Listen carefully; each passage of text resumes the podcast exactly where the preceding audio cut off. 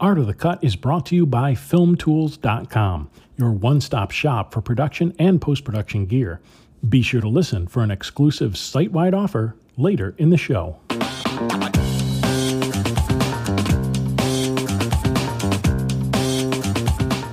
Hello, and welcome to the Art of the Cut podcast. I'm Steve Hullfish. I'm a feature film editor and discuss the art and craft of film editing with my colleagues in film and TV. Today, we're talking with Melissa McCoy and AJ Catoline, editors of one of my favorite shows, Ted Lasso on Apple Plus. AJ's other work includes Brockmire, the Great Escape TV series, Breaking Point, La La Land, the TV series, Charm School with Ricki Lake, and dozens of comedy and music specials. Melissa McCoy cut the pilot of Ted Lasso and has edited Whiskey Cavalier and is assisted on Grace and Frankie, I Love Dick, and CSI. What was the schedule like? now, schedule. went on for Mel. Mel warned me. This is my first Bill Lawrence show, and Mel's like, "Leave a little extra time because you know." Yeah, I was like, okay, this is my fifth show with Bill, and like, you're not going to make your end date, so don't book a show. if you want to finish off this show, don't book one right when they tell you you're going to be done. They shot everything. They were in London. Bill was in London for a bit, and we kind of got everything and we're just our own little island for a while, which was kind of great. We had a lot of shows built up by the time they all came back. And then Jason went and shot a movie. Mm. I mean, he did, it was like an indie, so it wasn't that, it was a month, right? He was yeah, it was a month in, and yeah, so we, yeah. yeah, so we spent that time, I think, with Bill, like getting the shows down in time because they were very long. Like what the cut of four was like 48 minutes or something. Mm, yeah, like that was our longest. Cut, I know for a while they were like, let's get these shows to 28 minutes, which felt really ambitious for everything we were trying to do in these episodes. And then I don't think we hit a 28 minute mark. And that was, yeah, Jason was basically like, I want it to be what it's going to be, which I really mm-hmm. thought was a great Mm-hmm. Uh, like a great freedom going into it because sometimes you have to like cut things. You're like, ah, oh, man, but that's funny. I really would like to keep that, and and we were able to have the luxury. Apple was like, okay, to like keep keep some of our babies. We built up a lot of episodes and then when everybody got back, we kind of started going. So we, we ran pretty long. We were, I started on the pilot in August and we wrapped mm-hmm. out in June for 10 episodes. Yeah. Yeah. That was, a, that was the longest so series we, of TV I've had. Yeah. Yeah. And another lucky thing about having that as well was we knew where the show went. So we were like, okay, well, in episode nine, we're going to have this and we could tweak something in one we weren't like, oh, we missed the boat. We could have done that in episode one. Like we had everything kind of, and we could pop around to anything. Like nothing was really locked where we couldn't change things. Even up until the last second, actually, we were changing things, the effects and different, like tweaking. So we, we had a luxurious schedule, which was. Yeah. And then, of course, the pandemic extended everybody. We had to move to home, and then that slowed things down a bit uh, because, you know, you can't keep the same schedule that you're doing, you know, at the Warner Brothers lot that you're now doing in your, your home office or your living room or whatever. The interesting little tidbit of this show, for those who haven't noticed yet, is the very first shot of episode one is the same as the last shot of episode 10 uh, in terms of framing. Uh, and uh, that with Jason did that by design, like by two perfect bookends. So we were able to, you know, when I was cutting 10, I was able to go back to one and check and make sure that it, it matched. And it's a match frame. That was a nice hidden Easter egg. That's awesome. I was going to ask about delivering the shows either one at a time or as a group because that does make a difference in your ability to broadcast something or give a hint at something or oh this is there's a bunch of things just like in any TV show where you know something happens in episode 3 and that's going to pay off in episode 7 and so it's really cool to be able to actually watch and have edited at episode 7 and go back to three and go, oh, you know, it'd be much better if we did this on a medium instead of a close up or whatever it is, right?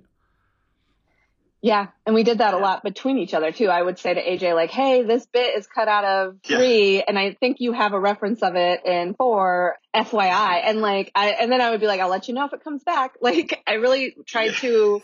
and it's in, it's out. And yeah. yeah. Um, so yeah, my, my episodes are rippling based on what Mel's doing. Yeah. yeah, and, and vice versa. So I was really good about, I was really like, I have to watch what AJ's doing to know for me and vice versa. Cause sometimes even the littlest things can fall through the cracks. Like, oh, like this little beat of Beard and the Chess Girl, right? That comes up a few times, and sometimes that was in, and sometimes that was out, and so that made it. Our different. bar, our bar kids, uh, uh, the sort of the Greek chorus of the Paul and Ba, kids in the bar are always like commenting. Yeah, sometimes that said Mel, they they come in in your episode or not? Because then it affected how they appear in two. Yeah. It was kind of fun in that way. I've never worked on anything that was so entwined between episodes, which was kind of fun. Actually, it made it more mm-hmm. like a family. we were we were in it together. and there is one uh, goof up on that, which turned out it's a funny story. In episode uh, nine, uh, Jason sets up a punchline that's supposed to be answered in episode ten, and the punchline is, "Hey, coach, what's the sound that a British owl makes?" That question is never resolved. In episode ten, we had a scene which was a um, kind of like a, a oneer. It was a walk and talk of Ted and Beard walking to the stadium before the game, and we just didn't have time for it. We had to cut it, and that's where that's answered. And so Twitter went nuts. They're like, "What does the sound does a British owl make?" And I can reveal it because uh, at Ted Lasso answered it. It's whom, whom. Oh. So Twitter. So we have. So when you don't have continuity in story arcs, you have tw- Twitter. We'll say that's right. So Twitter will. Uh, what other kind of collaboration you guys are t- kind of talking about? How you needed to watch or you know warn somebody that something got cut. Um, what other collaboration did you guys do between the two of you to either keep continuity or whatever other things had to happen between your episodes? It was more about style, right, Mel, and listening to music and getting a musical sense. You know, Mel really spent a lot of time on that opening pilot, which set the tone, I think, for the pace of the show and how the music would be used. So I was uh, always coming in Mel's Bay and listening. And we were always jamming, jamming great tunes down the hall. You know, the Who and the Stones and uh, yeah, the Kinks, and uh, it was just so much just a British sound in, in the show. So I was listening to a lot uh, what Mel was doing, and, and yeah, and we would just confer every day, uh, and like, hey, you know, the, I think in the first couple weeks, Mel and I were like, this isn't a comedy we're working on, you know, this is different, this is deeper, this is not just a sports comedy. So we were just talking with each other, like, how do we approach these scenes, and uh, because yeah, in the beginning we were kind of on our own a little bit. I'm getting in these scenes and and I want to spend a little more time. The style didn't feel to me like a 30 Rock or something where you were right, right on the joke. There was a lot of those awkward pauses and a lot of people figuring each other out. So you wanted that space. You know, Rebecca's trying to figure out Ted and Nate's trying, everybody's trying to figure out Ted. I feel like Ted comes in and puts everybody on their back foot. And so it wasn't really like as fast as like I think people thought like, oh, Jason Sudeikis comedy would be. And even me coming in with the pilot and I was like, I'm just going to keep going with this and hope that's the right way. And I think it, it is. I think by episode three, we kind of were like, okay, this is kind of gelling now and we know we can be you know, quick cutting when we need to, and then take a step back when we need to go to the more Absolutely, dramatic. That's it. Um, so we, we found that rhythm together, but we also shared the football. There wasn't a ton of actual football scenes. And so it'd be like, Hey, we would need some sort of like, Oh, do you have like a close up of a kick or an audience mm-hmm. shot? AJ's assistant would make me like a bin of football stuff that he, AJ wasn't using that maybe at the moment. And I was like, please let me know if this changes because then I could use maybe steal a little something to bridge where I needed to. Oh yeah, and vice versa. And steal you did. Yeah. well, we have this character named Danny Rojas. The guy's like football is life. He doesn't come until episode six, but he's a good soccer player, and that's that's what was amazing about the show is the actors actually were good athletes. Um, Phil Dunster, who plays Jamie, uh, is one shot where it, it's in a wide and he kicks this goal which curves into the top of the net, and that that's no visual effects. That actually happened. So I was like, whoa, that's not a stunt. Um, there's a scene where Mel had to use in that opening soccer montage, which was when around how do we open the show of course that went around on a lot of cuts and uh, mel was like i'm just going to take this shot of danny but she cropped it out so it's just his feet and i think we changed the color of his cleats too right i think oh that's right his yeah, cleats were, and so that's like, right because he had iconic cleats right? yeah mm-hmm. but i needed it for what like you know less than a second almost because it was a fast cut mm-hmm. just a quick cut montage I have to correct you though, because it's not cleats. Oh, it's not. It's uh, boots. Yes. It's boots. It's boots. It's boots. boots. boots. I'm trying to keep the you know the lexicon correct. Oh man. Oh boy, we're learning. That was I actually got a note that an actor accidentally said offsides plural. It's offside singular. I think we're gonna get hit with that a lot because I, you know, like just seeing what the Twitter reaction is, and, and it's super positive. But they in the pilot, Jason says win or lose, and the reporter says tie, and they nobody in London would say tie, it would be draw. And so it was like, draw. we're going to really need to have like a British consultant. You were talking about um, that idea that it's not super rapid patter constant. And one of the little tropes that I thought I detected a couple of times watching multiple episodes that I really liked, it, as you said, Ted puts people on his on their back foot, and they're like, "I don't quite get you," right? And so there's a couple of moments that I really loved, and the one that I can think of, I think happens in the pilot, where he asks the groundkeeper his name, and the groundkeeper goes, "Well, nobody's ever asked me my name before." And then, of course, you would think that he would say his name, but he doesn't. And so everybody looks at each other until he says his name. Yeah. There's yeah, a few of that and and and then later in that same hallway when he's with Rebecca, and I was just thinking about this moment the other day of like little moments that I just loved that we were given the space to explore was when Rebecca's talking about her ex-husband and they're they're in the hallway looking at the pictures and she's like, okay, well, and she's trying to lead him in kind of for her first act of sabotage in front of the reporters. But he stops and he says, oh, yeah, you know, I've heard about that. How, how are you doing? And she stops and I, I have like a, you know, cut to Ted, cut back to her and then cut to Ted, like where she's trying to figure him out. And, and it just sets up kind of, I think where we go with the whole season is just these two in the, in the dance that they play of like, you know, she kind of gets a little bit sucked in and then remembers like, you know, the husband, the ex-husband. And so I really love that we could just play those, those silent beats between them and the, the, the subtext of all that's there. It was just, um, delicious in that way, I guess. For me, I loved, I loved those little nonverbal reactions. Too. And that's what uh, Bill and Jason were really good at is about when do we, you know, really pace the comedy and then when we hang out in those long awkward pauses. And and you're right, Ted is, uh, you know, he's he's an he's an optimist eternally, but he um, brings out the best in people, and he he's patient. He waits for it. Like that's a great moment you brought up about waiting, asking his name. There's another one where in episode two he turns to, to Sam, the uh, the player from uh, Kenya, who's you know going through his own struggles and he says, you know, Sam, you know, uh, what, what's the animal that, that has the, the shortest memory? It's a goldfish. And he just pauses and waits for that to land on Sam. He's like, you got it. Be a goldfish, Sam. And that pause we worked on with uh, with Bill and Jason. Sometimes we we always come back to that cut. And some days we'd be like, let's add three frames. Now let's take away four frames. Now put back six. And Bill and I are constantly watching that to make sure it it, it felt right because those pauses are key where, where the character of Ted is you're watching the other people change because he gives them the space to to have the confidence to be their best selves. Yeah, I like there's another character thing between the two coaches, Beard and, and Ted, where you know that they have this great long relationship and that they know each other really well. So a lot of times they just say something and then you just sit in them thinking about it or I love the fact that you in the, in those silences you really see their friendship. Absolutely, and that's real. That's that's Brendan and Jason. This show goes back to their improv days in Amsterdam, uh, where they were playing FIFA soccer and thinking of the show. So yeah, that it's great to work with them, and their, their comedy really comes alive on screen. Mel, we uh, uh, from from the beginning of the conversation, it sounds like you've worked with this producing team several times. Mm-hmm. Right. And then AJ, I was thinking, looking at your IMDb. Well, Brockmire, I thought there, I mean, as much as those two shows are very different, I also see, you know, similarities between Brockmire and this.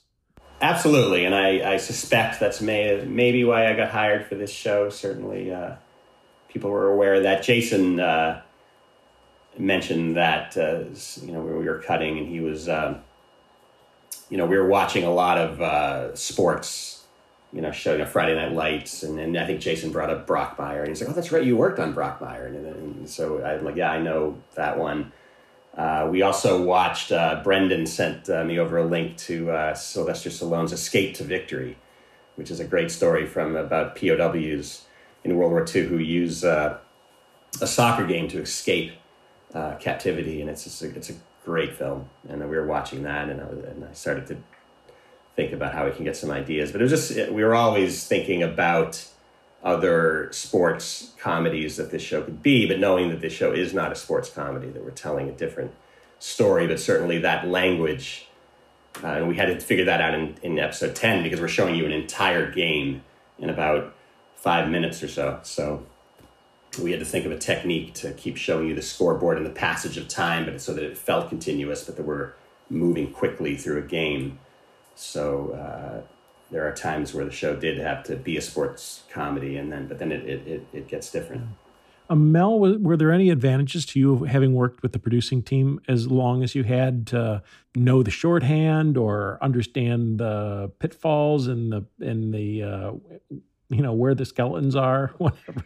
Yeah i think so. I mean i work really well with bill. I kind of get his he's kind of fast paced and he does things like you know your first couple rounds of notes will be on a script um mm-hmm. so like you really have to for, so for that it was you know easy for me to know his whole process and then knowing kind of the bill schedule it's like you just kind of get in the bill frame of mind and you know you work when when Bill's ready to work, you, you're working, right? But like he's also pretty laid back. So it's like, oh, maybe tomorrow we'll do it, you know, that kind of thing. So it's like you really kind of just get into the, okay, go with the flow kind of thing. So that mm-hmm. I think doesn't, helps me not get stressed out. Like, oh, maybe he doesn't like this or no, no, he's a super busy guy. I mean, he's doing lots of stuff. Like he's, you know, writing pilots for new pilots mm-hmm. and he's mm-hmm. very involved in the script writing. So, um, he's pulled in a lot of ways. So you just kind of um, get into that work frame of mind. But um,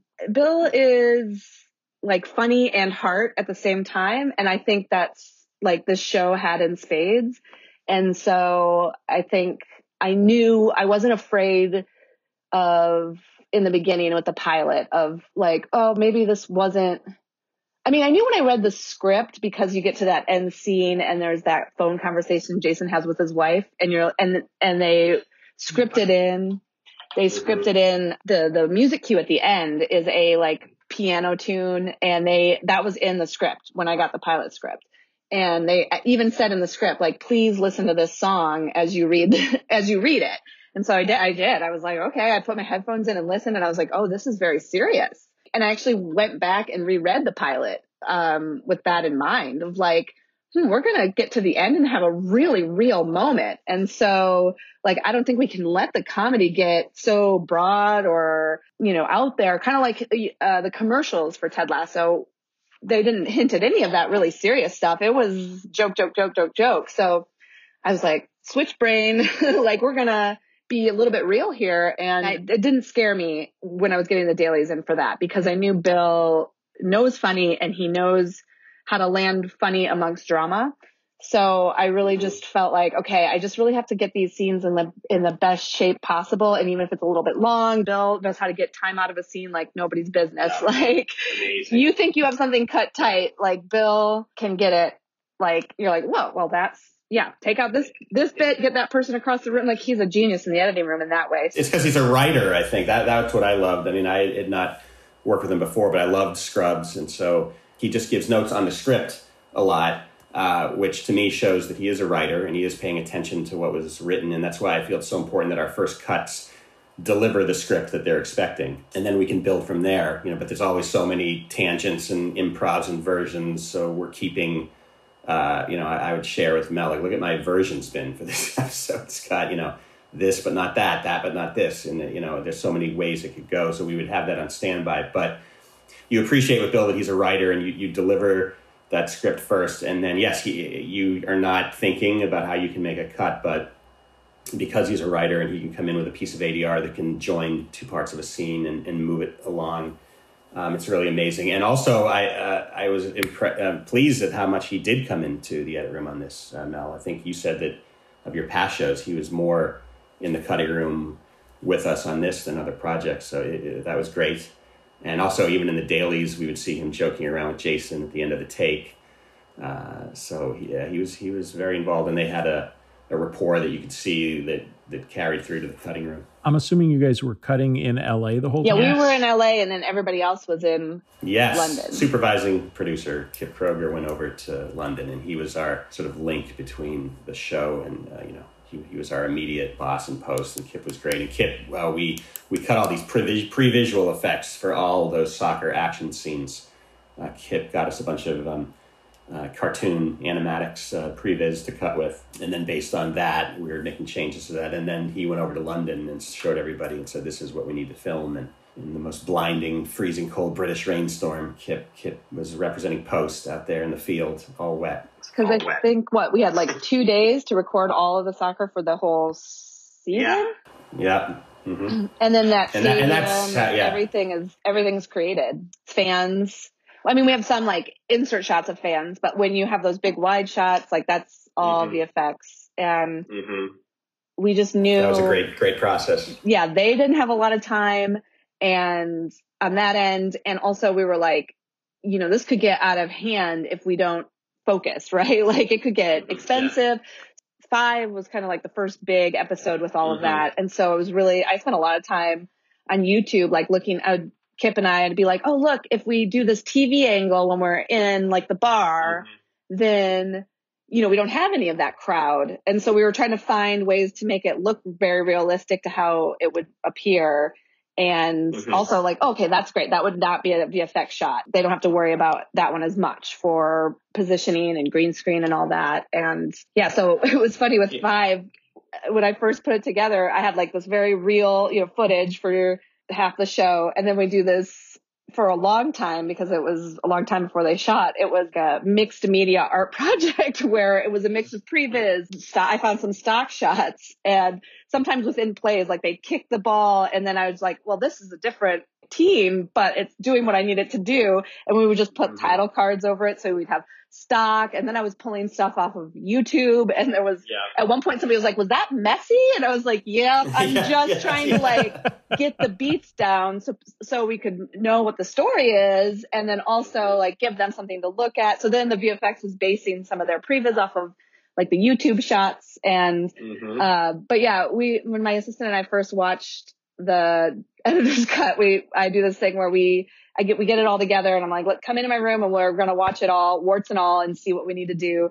And we're watching it along, we're, we're enjoying it, enjoying it. We get to that part and we were laughing. So I was like, I think this is the hardest I've laughed at in, anything because it was just so ridiculous. It just the animats were hilarious the way they moved because it was just Yeah. done quick and Yeah. dirty and like the Ted Lasso character looked like out of a video game, like out of one of those racing video games. He had like Uh-huh, yeah. aviators and a like a wife beater shirt on. He just looked when they put the name over the top of them, so you knew like Ted beard, and they didn't look anything like the characters. And we were laugh. I mean, I I was like wiping away tears. You know, editing wise, though, th- that Mel brought up something that about that TV angle. There, there was they wanted this to be realistic, and so soccer Americans maybe haven't caught on to the game because they, you know, there's low scoring. They think it's boring. But one of the issues is at least when you watch baseball or, or NFL, there's more close-ups uh, because they the they know like you know when. Um, they can get a close shot of a wide receiver catching a ball and running because they can anticipate it. Soccer is less anticipated, so it's always in that wide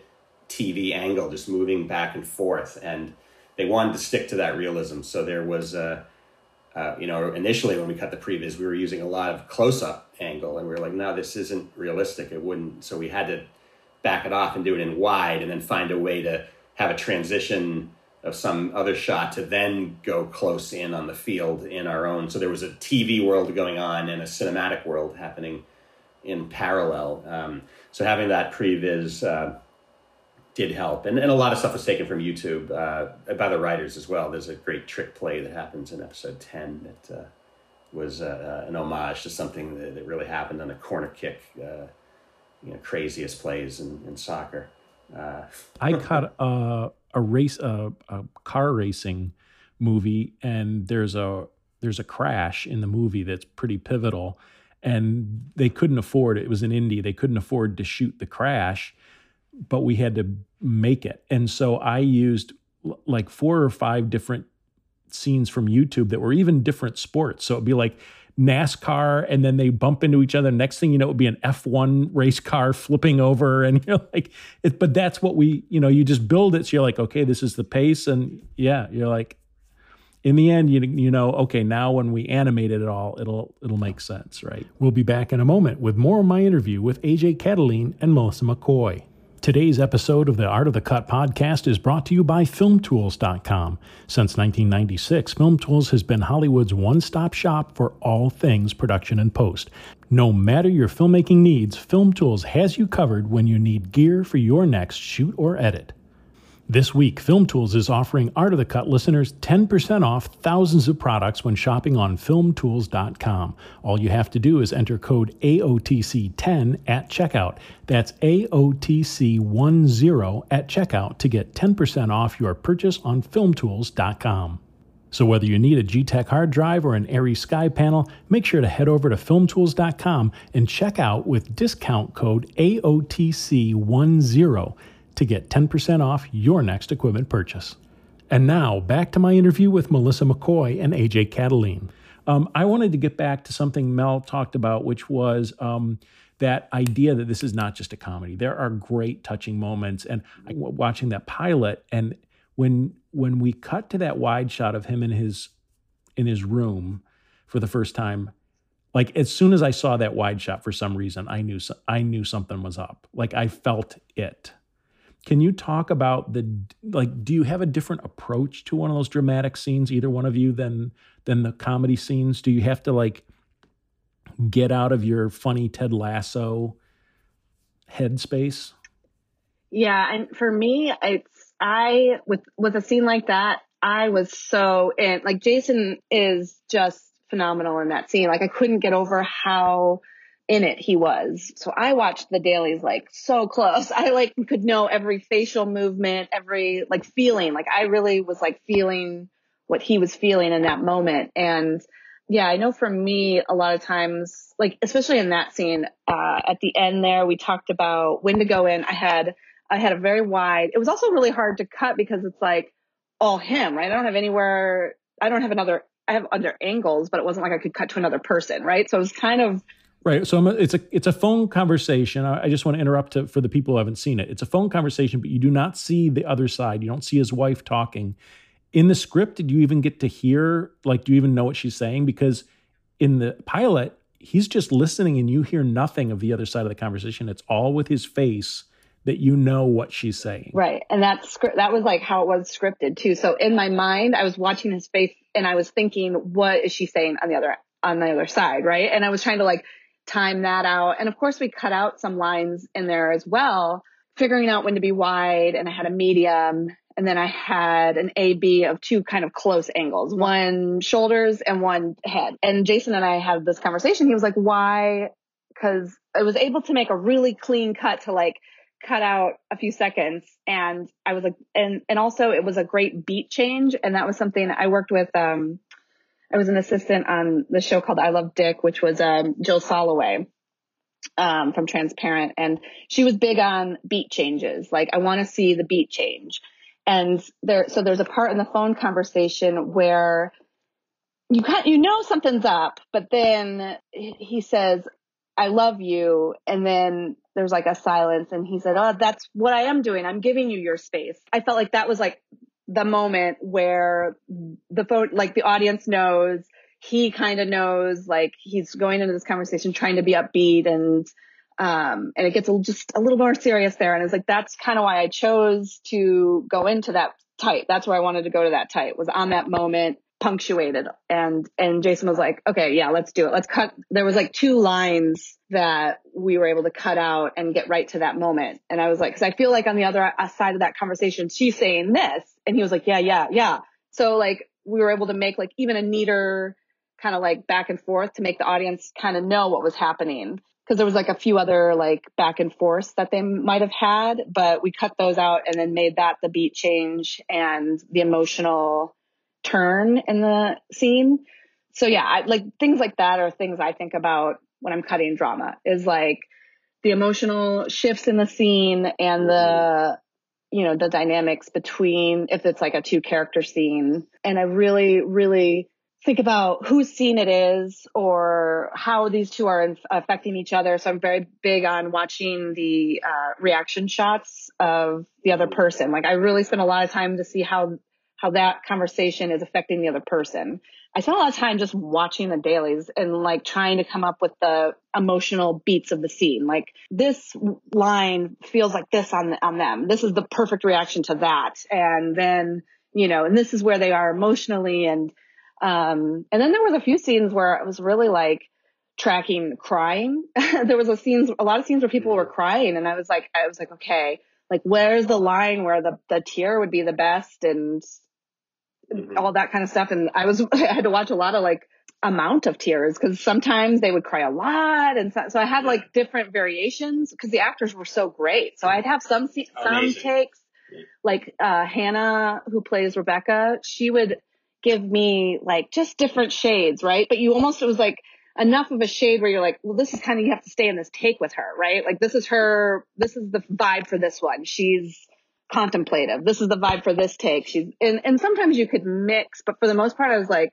she just gave you enough dial that you were like, okay, let's stay in this and explore this for her journey in this conversation. But yeah, she she had a few where it was like, okay, not crying and she's stoic because that's kind of her character.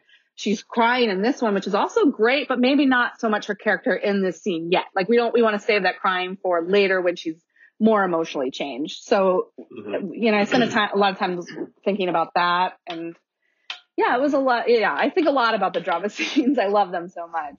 Yeah, and that's something you guys could have even come back to right after you've seen the entire series episode is going, oh, we played her too big in episode seven. She has to be at this point and not at episode five. Yeah, the, the show has a, a, lot of that hidden drama. Um, uh, Jason and um, Sudeikis and Brendan Hunt were just on a recent podcast with Brene Brown, where they talk about the the hidden themes of you know grief and shame and vulnerability in the show.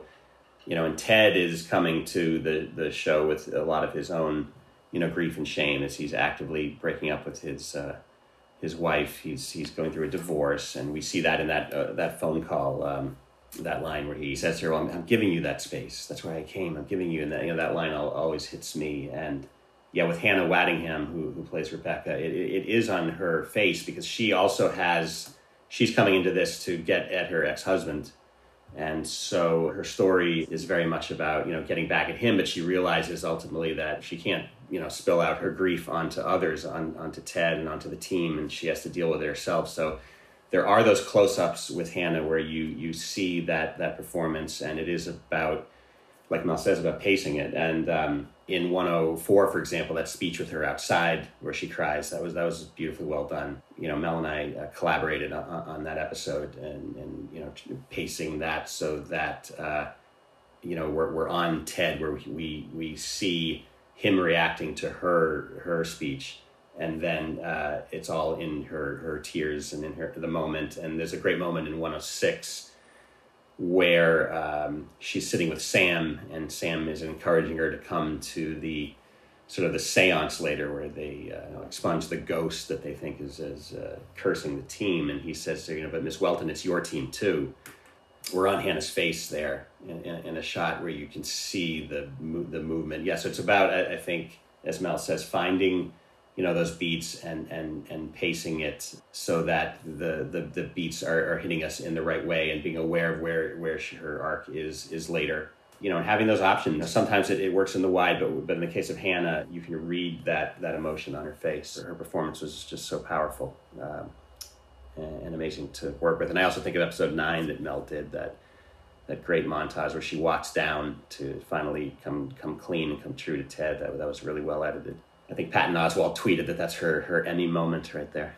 that was one of my favorite things about this was that the female characters of Ted Lasso were she wasn't all bad, right? Like uh, so many other shows would set her up and never give her any redeeming quality. She's the bad guy. Mm-hmm. Early on, you know, you could just you could get little moments of her humanity and you also like in that scene in the pilot when he's like, I heard about that. How are you doing? You see how when she has a moment to be not her posh self. She's she's struggling too, and I love that we can mm-hmm. explore that like she's making all these mistakes because she's hurting so deeply, and you can forgive her.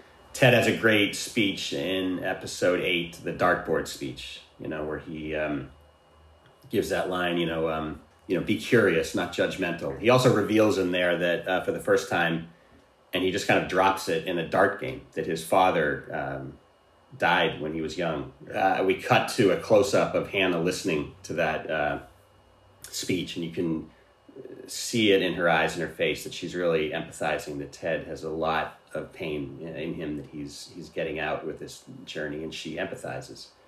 And so it, it's those those moments uh, of finding that that perfect reaction uh, both for drama and for comedy. Since you gave me a shout out, then I have to give you the shout out for that speech in mm-hmm. episode eight of the dartboard speech, which Patton Oswalt tweeted was Jason's Emmy uh, Emmy win. So just that some like some people are saying that makes me so happy because I really feel like okay, we did them justice because their performances really were. You know, sometimes you create a performance I mm-hmm. didn't feel that with this series at all. Like no, I, it was no, almost like it was there. It was too much. like oh, it, it was. Oh, like I could do this or I could do that, and that's such a gift. I mean, it's such a gift that actors can yes, give you yeah. that, and they all did. And Jason is so yeah. Jason is so intuitive working with him. You know, he's watching a lot of the performances with you. He's he's he's uh, very tuned in to what the other actors are doing. He's he's really almost like the sort of the show's overarching director. Um, even on set,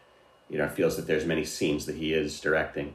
Jason is very intuitive to those reactions, and I love doing reactions pulls about like, well, we could put this here or that there, and then it becomes that puzzle of of how we want this to the arc to kind of arc and build, and then kind of uh, perhaps you know grace down toward the end of the scene, and, and uh, it's it's great to have those options. Yeah, we're not we're not. I don't feel that we're building at all. We may be shortening and therefore it's building, but and it's sort of keeping the, the performance fluid. But the the cast is stellar on this show. Yeah. Did you guys just do? Um, you know, Mel was one three five seven nine, and you were two four six eight ten.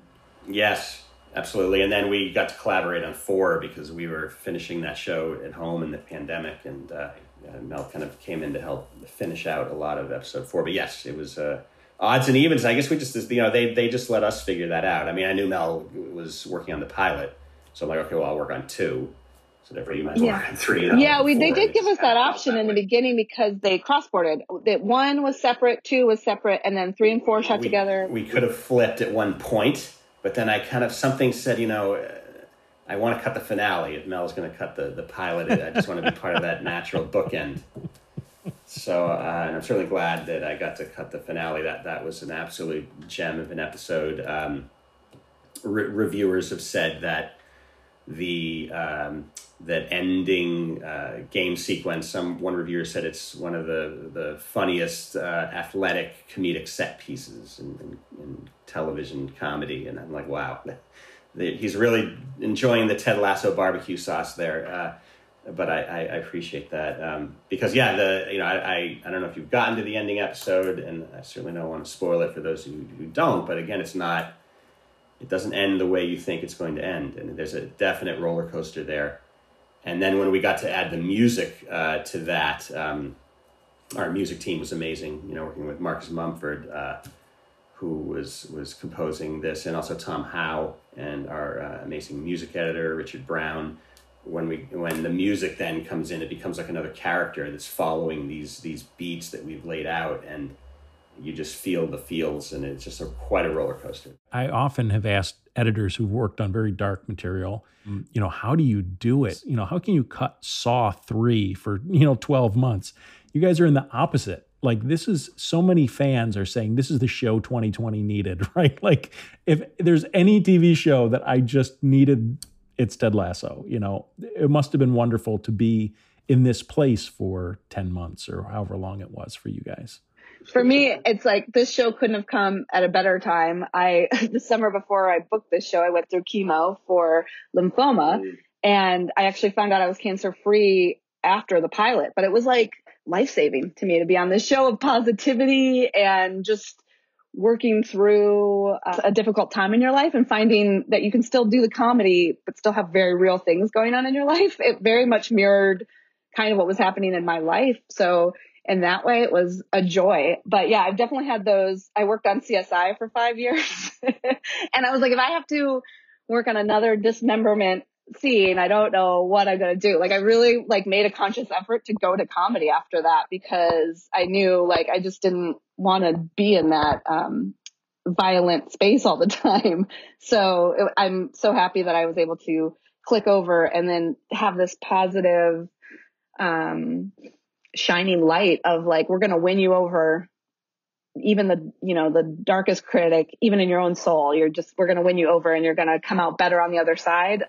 Oh, absolutely. And what a great crew we had. Um, my assistant, Alex Sabot, and uh, Mel's assistant, Frankie Castro, Caitlin Hollenbeck, our post uh, supervisor. You know, it, we we really were a great crew, and it was so so interesting. So we had two polar opposite experiences. You know, being all together and getting to talk about you know the footage and what was um, what was resonating with us, and uh, and you know we were just saying lassoisms all around the office. Uh, you know, um, and uh, and then to have to go off into our own worlds where we're all isolated, but still having that that camaraderie and that and that and that connection. Uh, yeah, the, the the show felt very very perfect for for the times. Absolutely, it was all it, it absolutely was a joy to cut.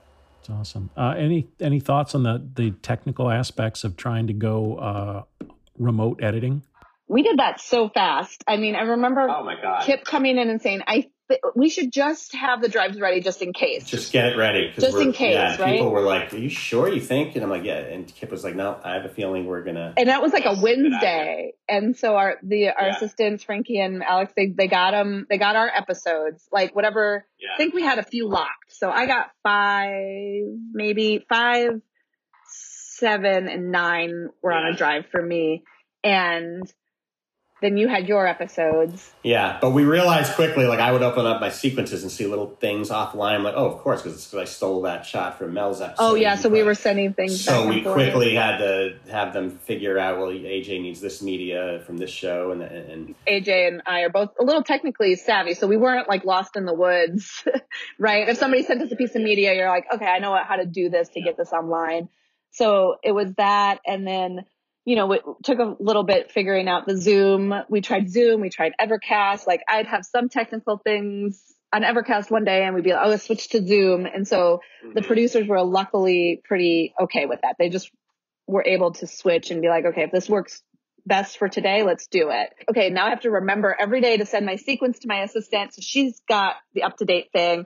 And then if she did any sound work or whatever, I was like, just by can you get it to me by 8 a.m. tomorrow? Cause, you know, she would work later. And I was like, if you can get it to me by 8 a.m. tomorrow so I can re-render, rebuild titles, and then send me any sound you added. So like I was having to try to remember to keep us on the same page. So nothing got overwrote or like she knew what sequence was the most up to date sequence. That was the thing that was the biggest because we were, we weren't like tunneling into an Avid which I know a lot of people are talking about now Mm-hmm. the at home thing is more like you tunnel into a avid somewhere that's hooked to a unity so then your assistant can be so it's basically like you're in an office you're just at home but you're you're tunneling in and that no we, we were little a, islands yeah. Yeah we were on hard we were just our own hard drive so you really had to like oh i can't just walk away at the end of the day. I have to like be very mindful of what sequences who's working with what so no changes got undone or that kind of stuff. So that was like a little stressful. Um, so the idea of going forward, I hope that we could for season two do the tunnel in and do that. Just from a daily standpoint, that would be a nightmare. I, I think. I mean, it, it, was funny, but we were ahead of the curve because I remember going to Warner Brothers to get my things because I just sense, you know, I don't think we're going to be coming back here. And I also wanted the, I asked if it was okay if I could borrow a pair of speakers because I just, you know, the show just had to mix correctly. So I said, you know, hopefully the studio won't mind me borrowing these speakers. I had permission, but I got there and, and it, it, was like a, a fire sale at the lot. Like all these editors were like loading Pro Tools systems into the back of their cars, and people were monitors and uh, desk chairs, and and the security usually is guarding the lot is just watching this happening, and I'm laughing, thinking, yeah, this is, you know, editors, this is what we do. We, we make it work. We have to, you know, move forward. And I, I think the, the hardest part was the internet. You know, the you know Warner Brothers studios, which had spent you know decades building this fiber fast network, suddenly finds the whole studio is hitching a ride on home residential internet speeds. But we, you know, we made that work, and I know I had to have uh, the internet guys out to the house a couple times. I'm sure Mel did too, uh, because we were running the the spotting sessions from our home, which were going over to London, and and you know we had 12 people sometimes on those sessions, and so it was. Uh, but yeah, that, that's just having that that closeness as a crew uh, early on, you know, built that that camaraderie and understanding, so that when we were dropped this this bomb of a you know a COVID pandemic crisis, we I think we segued uh, quickly to be able to work at home, and it, and it's a different editing experience. Uh, you know, because usually you know you're at, you're in a room and there's some distance between you and the producer, you know, and you're on the couch and you know here you're just you know there's this constant eye contact back and forth watching. And and so that it builds a, a, closer you know relationship i think with the people you're working with. And you're really you know you're you're much more zoned in. So the, transitioning virtually was uh, eye-opening i've been asking this lately and i kind of I, I like this as a question which is okay i'm going to come on to season two with the two of you. What are some of the things that you would tell me hey you got to stay away from this. We this is something we do. We don't do i don't know pre-lapse whatever it is. What are some of the things that you would tell a new editor joining you on the show? I think i think keep an open mind uh, you know very much uh, to see you know all the possibilities. Uh, uh i think you know you you start from a place to build the show and then you know keep all those versions and all those options and those quirky uh, you know looks you know uh, you know at the ready because they will come back to to, to save you later. Uh, that would be one thing that immediately comes to mind. Yeah i was gonna on that note yeah i, I definitely had a bin of because they would do they would have the joke as scripted and then they would have alt jokes right so mm-hmm. sometimes it would just say and i would see that Jason like look over and be like, wait, what was that other joke? Like he would look through, they, they had written them down, right? And sometimes we went scripted and sometimes we went mm-hmm. alt joke. So I would, anytime they mm-hmm. had a run like that, I would just dupe my sequence and refigure for whatever the joke was, right? So there was one where Beard and Nate are telling him like, are about to tell him like, I think we need to bench Roy. But Jay, before they can tell him, Jason's like, well, so this looks like you guys are going to do some improv, improv comedy. And there was just like 12 things of, of his like suggestions for their improv comedy. So, um, but we ended up, an alt was in for a really long time. And then Jason was like, what was the scripted line? And we ended up going back to what the scripted mm-hmm. line was. He was like, I just think that's better. So, you know, you have to be open to, and I, I, just like having those alt bins at the ready so you can just go click, click, click, click, click, which one, yeah, you know, because yeah. you're, by the time you're finishing stuff, you're kind of running low on time. When you did uh, editor, uh, an assembly or an editor's cut, did you always go with the scripted? I always went with, well, I, what made me laugh. I would be like, this made me really laugh. So I would put that unless I could tell it was something like in the, like if I see in the dailies, like they really worked to get this joke, right? Like then I'd be like, this is the one that I want to see. And because they did like three or four takes with this one and then they just did one alt. But unless the alt really made me laugh, then I would sometimes yeah. try to put that foot forward. But and, and, I think Jason and Bill appreciate that. I think you know, yes, keep an open mind, but also have trust in your instincts. Uh, you know, as an editor, when you're reacting to this material for the first time, you know, usually that that first re- reaction is where the comedic gold is, or or the you know the dramatic inspiration. And so it was um, encouraging. And i think mel got these notes too about you know jason and bill would say you know go back to the way you had it in the director's cut you know which is is largely what the editor's cut is because uh, uh, you know we're working with the the director remotely. So there's that sense that the way you had that timing or the way you uh, selected that moment that that instinct was correct. And uh, you know we may have tried it another way but uh, oftentimes we would circle back to the way it, it, it, was. So, yeah, so keep an open mind, but have have faith and trust that that you're you're probably going to nail some things uh, right away because it, you're going to feel it, and when you feel it that strongly, it's it's sometimes and hopefully correct. choice. And I would say also have a reason for why you're cutting the way Mhm. you, you cut because Jason Yes, absolutely. always- Jason loves to ask that question. yeah What's so why did you do this like and Yes. um, if you had a great reason sometimes you'd be like oh okay okay keep it how it is. And then sometimes if he was like well i think this you know then it was a discussion but it was always just from a place of work like basically like ted lasso like jason's like that when you work with him sort of thing. Like he's very open to your ideas and Yeah. he also has very specific ideas as well. So it was very uh, collaborative. To that note, I just want to throw out that I think this project was my my sense is this is Jason's most involvement editorially uh, on the projects that he's been involved in. He you know has been a, a writer, uh, producer, actor, but he, he was very involved in the editing, and I think he really appreciated the you know the power of you know nonlinear editing and the tricks that the Avid could do. Um, he would love to joke that you know we had, we, we were able to do movie magic, you know, using fluid morphs to pull up, you know, pausing to, to get the pacing, you know, perfect. And uh, he was very impressed with the visual effects that we could do, even temporary.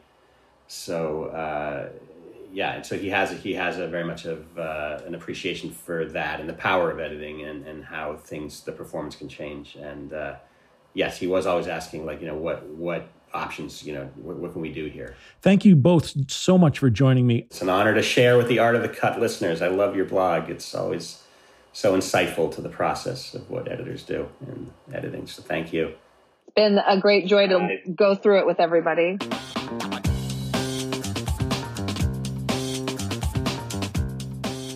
That's it for Art of the Cut this week. Thanks for listening. Also, check out ProVideoCoalition.com for nearly 300 interviews with the world's top editors, or read the book Art of the Cut Conversations with Film and TV Editors for a topic driven, curated experience. Thanks again to my guests, AJ Catoline and Melissa McCoy. If this is a podcast that you got something out of, follow me on Twitter and Instagram at, at Steve Hullfish. I hope you subscribe to this podcast and give it a review, please. And finally, be sure to share them with a filmmaking or film loving friend.